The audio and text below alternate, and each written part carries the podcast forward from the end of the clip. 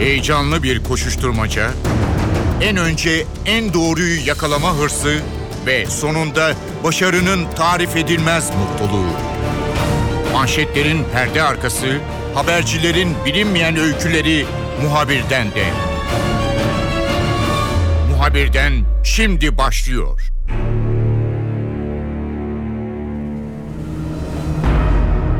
Bu hafta konumuz Irak'ta terör estiren ve ülkenin önemli bir bölümünü ele geçirmeyi başaran Irak Şam İslam Devleti isimli örgüt olacak. IŞİD olarak kısaca adlandırılan bu örgüt aslında coğrafyada yeni değil. Önce Irak'ta ortaya çıktı. Daha sonra Suriye'deki boşluktan dolayı orada bir takım faaliyetlerde bulundu. En sonunda yeterince güç toplayınca bu kez Irak'ta önemli kentleri, Musul gibi önemli kentleri ele geçirecek düzeye ulaştı. Orada yeni katılımcılarla, bir takım yeni taraftarlarla genişlemeye devam ediyor. Türkiye'de bu gelişmeleri yakından izliyor. NTV'den Mete Çubukçu işi de ele alan ve bu örgütün gücünü, ne yapmaya çalıştığını, nasıl doğduğunu e, anlatan bir program hazırladı. Mete bizimle olacak, notlarını paylaşacak. Muhabirden başlıyor, ben Kemal Yurteri.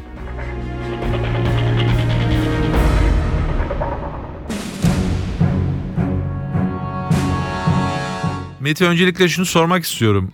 Irak Şam İslam Devleti isimli bu örgüt, radikal örgüt nasıl bir yapıdan oluşuyor? Şimdi tabii Suriye'de bir güç boşluğu doğunca bir takım radikal örgütlerin oraya geldiği ve savaş e, başlattığı, savaşın içerisine dahil olduğunu biliyoruz ama e, Şimdi tabii Irak'ta böyle bir e, ciddi bir orduymuş gibi geniş bir alanın hakimiyet kuran, şehirler ele geçiren bir yapıya bürünmüş durumda IŞİD. İstersen oradan başlayalım. Evet. Yani onun yapısında ne var? Bu gücünü kimler oluşturuyor bu örgütün? Şimdi genel olarak baktığımızda e, hem Irak'ta, Suriye'de hem dünyanın diğer coğrafyalarında Afrika'yı da bunun içine e, katabiliriz.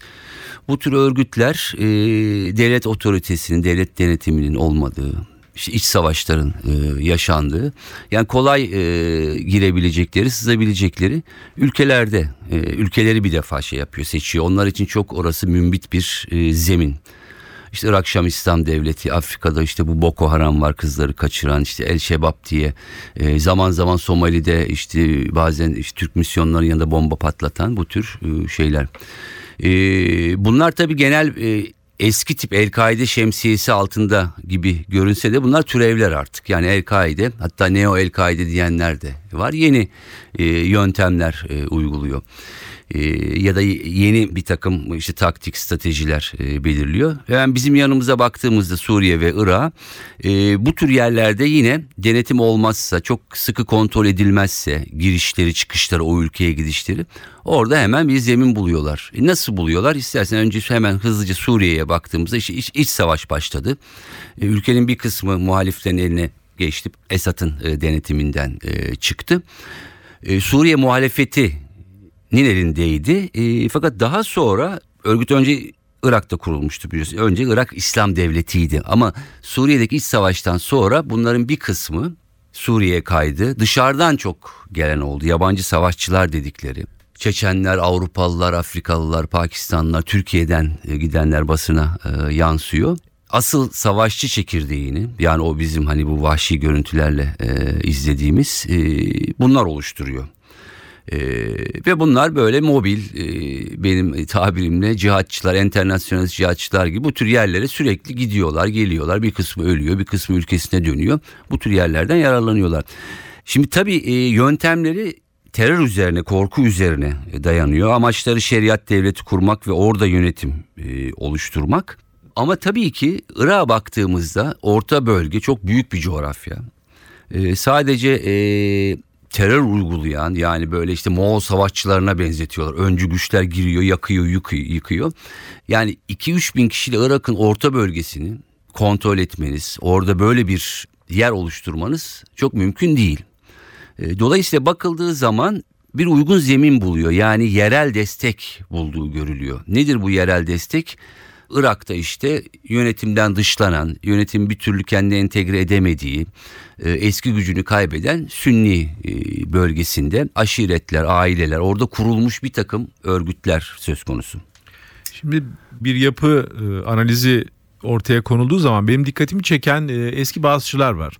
E, yani e, Saddam'ın kurduğu e, Irak'taki işte o hakimiyetiyle beraber oluşturduğu hakikaten e, bizim bildiğimiz parti gibi değil neredeyse bir, istihbarat örgütü en küçük birimde devlet dairesinde yapılanmaya kadar giden bir Baas Partisi. Evet. Yani onu pek biz tabii bilmiyoruz ve tam bizim karşılaştığımız türden bir parti değil bazı tarzı partiler. Bazıçıların bu harekete eklemlenmesinin sebebi ne? Veya niye onlar mesela hani Saddam'la meseleleri yok muydu veya Bağız'la meseleleri yok muydu? Çünkü şimdi mesela Musul'da hani bir ara bir hatta bayrak da diktiler galiba. Eski Irak Evet. bayrağını falan diktiler. Tekrar kaldırdılar. E, onların oraya e, entegre olmasındaki e, neden ne? Kemal açıkçası şu yani sen de biliyorsun ki Saddam devrilene kadar çok uzun yıllar Baas Partisi ve yönetimi ordusu istihbaratı işte önemli mevkiler hep ağırlıklı Sünnilerden oluşuyordu. Orta bölgedeki e, Sünni aşiretler e, daha tırnak işte altın çağını e, yaşıyordu. Saddam devrildikten ve işgalden sonra zaten azınlıkta Sünniler yani %20'yi oluşturuyor. E, dışlandılar, kendi bölgelerine çekildiler. Eski ekonomik, mali, siyasi güçleri e, kalmadı. E, deyim yerindeyse hani Irak'ta e, bir şekilde dışarıya itildiler. E, Baas Partisi yıkıldıktan sonra Saddam Hüseyin bir anda yok olmadı. Herkes kendi bölgesine çekildi. Köyüne, şuyuna, buyuna. Ordu lağvedildi. En büyük yanlış oydu. Orduyu lağvedince bunlar yine kendi bölgelerine çekildi. 10 yıldır aslında orada şimdiki gibi olmasa bile irili ufaklı hep direniş söz konusu. Ee, işte Saddam Hüseyin'in ikinci adamı denen İzzettin Dürü'nün e, bir ara kayboldu, yaşlı, öldü dediler falan sonra tekrar ortaya çıktığı söyleniyor. Onun adamlarının ve onun e, örgütünün. E, onlar eski aslında hani düzen e, bir şekilde hayaliyle IŞİD'e en azından şu anda e, eğer veriyorlarsa destek veriyorlar ki öyle e, görünüyor. Diğer tarafa baktığımızda e, diğer aşiretlerin e, bazı alakası olmasa bile onların da farklı tabii ki konumları ve çıkarları var e, orada. Yani hem ekonomik hem siyasal bunların hepsi birleşince IŞİD de gelince e, şimdi böyle bir e, ne derler ilginç bir birliktelik söz konusu. Ee, Yani ben açıkçası şunu e, düşünüyorum. Şimdi öncü olarak bunlar ilerliyor. İşte katliam yapıyor, öldürüyor, bir takım yerleri ele geçiriyor. Ama bu kadar büyük alanı ellerinde tutmaları mümkün değil. Dolayısıyla oradaki yapılara bunu teslim ediyorlar. Yani işte e, Beyji rafinerisini yine oraya teslim etmek durumundalar. E, bir takım geçiş noktaların önemli yerleri oradaki yerel güçlere teslim etmek durumundalar. E, çünkü bir süre sonra kendi aralarında da e, muhtemelen itilaf çıkabilir. Yani şöyle itilaf çıkabilir çünkü orada bir yönetim kurulacak kurulacaksa ya da şu anki e, işte bunun si- siyasi kodları var işte ekonomik çıkarları var e, o aşiretlerin ya da o yapıların yaşaması var. Bir süre sonra bunlar eğer anlaşamazlarsa birbirleriyle de savaşabilirler ama şu an için IŞİD böyle bir tepkisel hani diyorlar ya Sünniler is- Sünni isyanı gibi e, bir şey. Bunun üzerine oturdu. Bunu da e, iyi bir şekilde e, kullanıyor. Bazı da eski Bağızçılar e, artık birebir e, o dönemdeki gibi de e, değiller. Yani mesela eski Bağız'ın hani en temel karakteri Irak'ta işte tırnak içinde layık olması öyle değildi ama Irak'taki son dönemde. Şimdi ise daha İslami kodlarla savaşan e, Bağızçılardan e, söz ediyoruz. Şimdi herkesin çıkarı örtüşüyor orada. İşte Maliki'ye karşı, e, Kürtlere karşı orayı çok zorlamıyorlar yukarı tarafı ama bunun ne kadar devam edeceği e, önemli. E, orada e, IŞİD'in e, kendi kurallarını ne kadar uygulayacağı ya da Irak'taki o yapının bunu ne kadar kabul edeceği söz konusu. E, Suriye'ye baktığımızda da e, Suriye'de de yani benim hani bildiğim, e, okuduğum ve e, konuştuğum insanlarla ortaya şu çıkıyor. Mesela işte Rakka denen bir yer var, Deizor denen bir yer e, var. Burada şöyle bir yapı oluşmuş. Mesela bir yıl önce oradaki Arap aşiretler ya da Arap ileri gelenler hani deyim yerindeyse e, Esad'a biat etmişler. Yani biz senleyiz demişler. Fakat bunlar gelince hemen bunlara tekrar dönmüşler. Yani orada şöyle bir yapı var. Hani kim güçlü ve ele geçiriyorsa oradaki yapı o tarafa doğru dönebiliyor. Yani hem bir zoraki korkuya dayanan bir birliktelik, bir destek IŞİD'e karşı değiştiği an hani IŞİD'e karşı savaşabilirler. Suriye'deki şeyde şöyle bir şey var. Irak'ta şimdi olmayan e, işte Suriye muhalefetinin bir kısmı da IŞİD'le savaşıyor. IŞİD onlarla e, savaşıyor. E, dolayısıyla ama bütün bu hani kargaşa e, içinde kocaman bir bölge Suriye'den başlayarak sınır neredeyse ortadan kalkmış durumda. Irak'ın e, ta işte o kuzeyine kadar, e, Kürt bölgesine kadar orta bölge. E, şimdi IŞİD'in ya da işte onunla birlikte e, şu anda çıkarları örtüşen e, Sünni ağırlıklı e, Arap grupların, e, örgütlerin elinde diyebiliriz. Şimdi tabii dinleyenler e, mutlaka ben de bu e, örgütlere şöyle isimlerine yan yana baktığım zaman hakikaten kafa karıştırıyor. Yani Tabii, bunların sayısını falan bilmek de mümkün, Mümkün değil. değil. Biz örgüt olarak algıladığımız zaman e, anladığımız hani böyle binlerce falan 100 kişi de bir örgüt olabiliyor. 25 kişi de bunlardan örgüt olur. E, Belki bilirsin e, bir ara eskiden e, gidenler e, Suriye'de derlerdi hani Beka Vadisi'nde e, küçücük bir avuç içi kadar bir vadide hani yüze yakın örgütün kampı vardı Tabii. falan. İşte bir bölümü Lübnan'da bir bölüm başka yerde böyle bir etki yaratabilir. Yani hakikaten yani iç içe geçen, bölünen, tekrar birleşen falan garip bir örgüt yapısı söz konusu. Şimdi tabii e, Mete bu analiz sırasında sen bir şey dikkat çektin. Yani IŞİD'in e, böyle öncü savaşçıları var. E, bunlar tamamen serden geçti tipler. Yani öyle pek düzenli bir birlik gibi davranmıyorlar. Dolayısıyla belki karşıdakini de şaşırtıyorlar. Yani böyle çok korkusuz gibi de görünüyorlar. Yani bir bir cezaevine rahatlıkla saldırabiliyor. Bir yere iki tane iki kişi bir operasyon düzenliyor falan. Ama tabii bir kenti ele geçirdiler ve bir takım yerleşim yerlerini ele geçirdiler. Yani bu birimlerin yaşaması için hizmet gereken yerler. Bir yani Musul gibi bir kent öyle çok rastgele yönetilemeyecek. Yani insanların ihtiyaçları da ortaya çıkacak. Burada e, onların e, nasıl bir taktik e, izleyeceklerini düşünüyorsun? Yani hani ele geçirdiler de Musul'un insanları bir süre sonra hani elektrik kesintisinden, e, su olmamasından e, veya bir temizlikten veya dükkanlarını açamamaktan veya ticaretin sönmesinden şikayetçi olacaklardır diye düşünüyorum. Senin bu konuda bir öngörün var mı?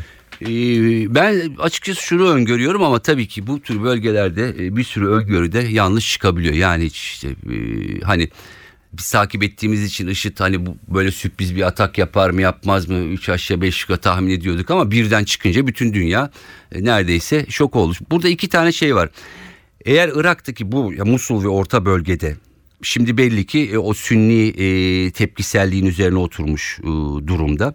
E, belli bir süre sonra ya ortak yönetecekler ya da yönetimi e, bu tür yapılara IŞİD e, bırakacak ama hiçbir zamanda tamamen onların denetiminde olm yani ipin bir kısmı onların elinde e, hep olacak. E, buradaki şey bu yapılanmalar yani bu sünni yapılanmalar e, çünkü yönetime gelmek başka bir şeydir bu işi ne kadar e, götürebilecek ya da IŞİD buna ne kadar karışacak? Eğer çok fazla karışmaya kalkarsa çünkü bunun gerçekten e, ciddi bir hani sadece siyaset olarak değil ekonomik getirisi de söz konusu çıkar çatışmaları e, söz konusu. İkincisi sosyal hayatın düzenlenmesi yani bu IŞİD denen e, yapılar evet tam isyan üzerine oturuyor ama yani terörist yapılar artı e, hani şeriatı en e, koyu en katı uygulayan. Şimdi buralarda e, ki tepkisellikleri bilmiyoruz ne kadar e, karışacaklar. Birincisi o. İkincisi bütün Irak'ın bütününe e, açıkçası bu orta s- sünni bölgesi entegre edilebilecek mi? Yeni bir hükümet kurulacak mı? Ya da işte üçe bölünüp bir konfederal yapıdan falan e, bahsediyorlar. E, bunların hepsi bir e, açıkçası e, soru işareti. Ama şu e, olacaktır yani eskiye dönmek artık e, gittikçe zorlaşıyor. Bu şeyler bu sünni e, yapılar ortadaki hani IŞİD'in üzerine ordu o yapıların siyasi pazarlıklarına biraz da bağlı. Hem e, IŞİD'le hem de e, merkezi e, hükümetle ya da e, Kürtlerle. Yani çok bilinmeyenli bir şey var gibi e, denklem var ama şöyle bitirelim. Şimdi eskiden El-Kaide nokta hedefler yapardı. Daha terör böyle şok edici, dikkat çekici eylemler yapardı işte 20 yıl önce, o- 15 yıl önce ya da işte İstanbul'da, New York'ta, şurada burada. Şimdi bir alanı ele geçirip orada kendi yönetimini kurmaya e, çalışıyor. Şimdi küçük yerlerde bunu yapabilirsiniz ama alan büyüdükçe bunu ne kadar uygulayabilirsiniz ya da ne kadar başarılı olabilir? Şimdi belki de bu onun e, testi olacak. Hem yerel e, halk düzeyinde hem de bütün bu bölge ülkeleri e, düzeyinde. Çünkü alanı da büyüttüğünüz zaman hedefi de büyütmüş oluyorsunuz. Dolayısıyla hani bir sürü saldırıya da açık hale e, gelebilirsiniz. Ama benim buradaki en büyük şeyim oradaki yerel unsurlarla çelişkileri arttığı oranda e, birbirleriyle karşı karşıya gelebilirler diye düşünüyorum. Mete IŞİD'le ilgili sorulması gereken e, bence önemli sorulardan bir tanesi şu. E, örgüt e, ilginç bir propaganda yöntemi kullanıyor. Yani aslında daha önce karşılaştığımız tarzda bir şey. Böyle YouTube gibi Evet. çok sosyal paylaşım sitelerine işte Twitter veya artık ne varsa Hatta bazen e, özellikle çekim yaptıklarını da görüyoruz. Yani Musul'a girerken çekim yapıyor. Her yerde bir kamera, bir kayıt var. Şimdi tabii böyle üç kişi mesela yan yana getiriyor. İşte hani sabah namazı kaç rekattır diyor bilmiyor. Sorguluyor ve orada hemen e, öldürüyor. Irak ordusunun askerlerini yan yana diziyor. Onları orada infaz ediyor. Şimdi bu örgütün e, bu yöntemleri ve bunları bu kadar çok sosyal medya etkin kullanmasını sen nasıl değerlendiriyorsun? Yani sanki El-Kaide'nin çok daha ötesinde. Hani biz. El-Kaide'de işte Tabii. Değişti artık yani. Bin Laden bazen konuşuyordu Klasik falan böyle. El-Kaide şeyi değil. Yani türevleri yani orada e, başladı. Tohum atıldı. Onlar şimdi işte de- demin dediğim gibi Neo El-Kaide, yeni El-Kaide. Yani ideolojik olarak hani El-Kaide e, diyebiliriz ama artık taktik, strateji uyguladıkları yöntemler olarak e, farklılaştılar. E, düşünce sistematiği aynı ama e, pratik alanları şey değişik. Şimdi burada artık e, mesela eskiden şu e, vardı. E, hani artık sosyal medya dediğimiz ya da görsel medyayı çok az kullanırlar dediğin gibi. Çok fazla görüntü vermezlerdi. E, gizlenirlerdi, saklanırlardı. Şimdi tam tersi oldu. Bunu bir e, hem korku yaratmak, terör yaratmak ve bunun üzerinden bir hani bir dehşet algısı yaratmak üzerine kullanıyorlar. İkincisi bir şekilde e, bu insanlara sempati duyan ve bu görüntülerden etkilenen bir takım kitleler var. Türkiye'de de işte okuyoruz e, bir sürü insan e, gidiyor ya da Avrupa'dan. Yani ben bir takım videolar seyrettim. İngiliz cihatçılar İngiltere'ye mesaj yolluyor. Oradakilere gelin asıl hayat burada gibisinden. Online zaten aileleriyle falan yani konuşuyorlar. bir şimdi eylem bu yapıyorlar. Şeyi de e, yeni dönem medyayı da bir şekilde en sonuna kadar e, kullanıyorlar. E, yani çift taraflı bir şey. Hem korku yaratmak hem propagandayı e, bir şekilde yapmak. Ama e, şu var yani e, bu görüntüler bunların hani hakikaten e, çok vahşi yani bildiğimiz bir terör e, örgütü olduğunu şey yapıyor. E, bunun iki taraflı e, dediğim gibi e, yönü var. Bunu da e, şimdi e, kullanıyorlar. Yani dünyadaki e, şu anki sistem de buna e, el veriyor. E, elverişli bir şey. E, yani mesela işte Musul'a girişler ya da başkentleri ele girişler hani bir yeri fethetme gibi e, gösteriliyor. E, bir sürü insan açısından hani şöyle de düşünülüyor olabilir. Ya ne kadar aslında işte güçlüler ne kadar e, kuvvetliler. E, evet yöntemler insanları korkutuyor, e, kaçırıyor e, ama e, ben her zaman şey diyorum. Bu tür zeminler bulamazsa yani bir örgütün bir ülkeyi ele geçirmesi gibi bir şey herhalde söz konusu olmaz yani böyle bir şey yok dünyada. Örneği yok. Evet. Çok düzenli olanlar da e, yani bunu başaramazlar. Evet yani koca bir örgüt şeyi e, ülkeyi bir örgüt işte bin iki bin kişi gelip ele geçirecek ya da kocaman bir yeri ele geçirecek. Bu çok şey değil yani sonuçta onun e, farklı nedenlerden ben dönemsel diyorum konjonktürel destekleri var. Bir süre sonra bu dönemsel şartlar değişirse e, oradaki insanların bir kısmı bu desteği e, çekebilir birbiriyle e, çatışmaya e, başlayabilirler ama böyle bir realiteyle Irak, Suriye, bölge ülkeleri ki biz de buraya çok yakın ve e, uzun bir sınıra sahibiz e, meşgul olacak olacak gibi e, maalesef görünüyor. Mete e, bu IŞİD'i tanıtan bir e, dosyayı NTV için hazırlamıştın. Evet. Biraz daha detaylı olarak da NTV Radyo için e, notlarını bizimle paylaştın. Evet saat e, cumartesi günü e, 19'da IŞİD e, hem bizim buradaki uzmanlar hem ben bir dönem Pakistan'a gitmiştim. Oradaki uzmanların e, görüşleriyle böyle bir dosya e, yeni dönem cihatçılar gibi bir dosya hazırladık pasaporta. Evet, ben çalışmanın da e, bu yanı başımızda e, terör estiren ve hakikaten de insanları da çok e, korkutan ve biraz stratejik ve siyasi bir takım e, yansımalara da sebep olacak bu örgütü tanımada önemli olacağını düşünüyorum. Bu çalışmanın çok teşekkürler. Ben teşekkür ederim.